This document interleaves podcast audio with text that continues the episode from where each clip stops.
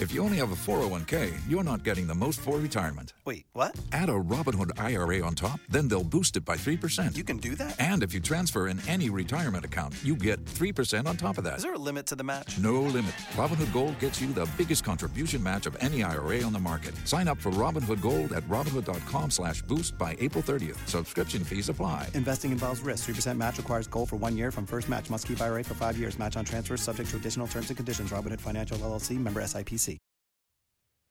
Welcome back to Jacksonville's Morning News. It is 722 on your Friday. TGIF, you made it. I'm April Davis alongside Rich Jones this morning, and we have your original restaurant report from San Jose Boulevard to Beach Boulevard, checking which restaurants got hit by health inspectors this week. Action News Jax's Ben Becker. Sometimes the best restaurants are hard to find, but this week inspectors found plenty not to like at one local restaurant. I paid a visit to Altoque Colombian on San Jose Boulevard near Old St. Augustine Road. Inspectors found dozens of roaches, dozens of dead roaches. What's going on? Nothing.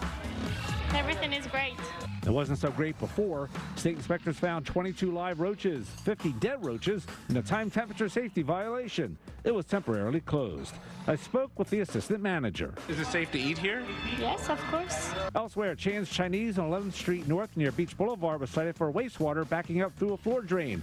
A soiled microwave door handle and an employee's keys and cell phone were on a prep table. It was temporarily closed. Inspectors say H&M Back 40 on A1A South near Treasure Beach Road had 30 rodent droppings, time temperature safety violations, and kitchen ceiling vents with dust buildup.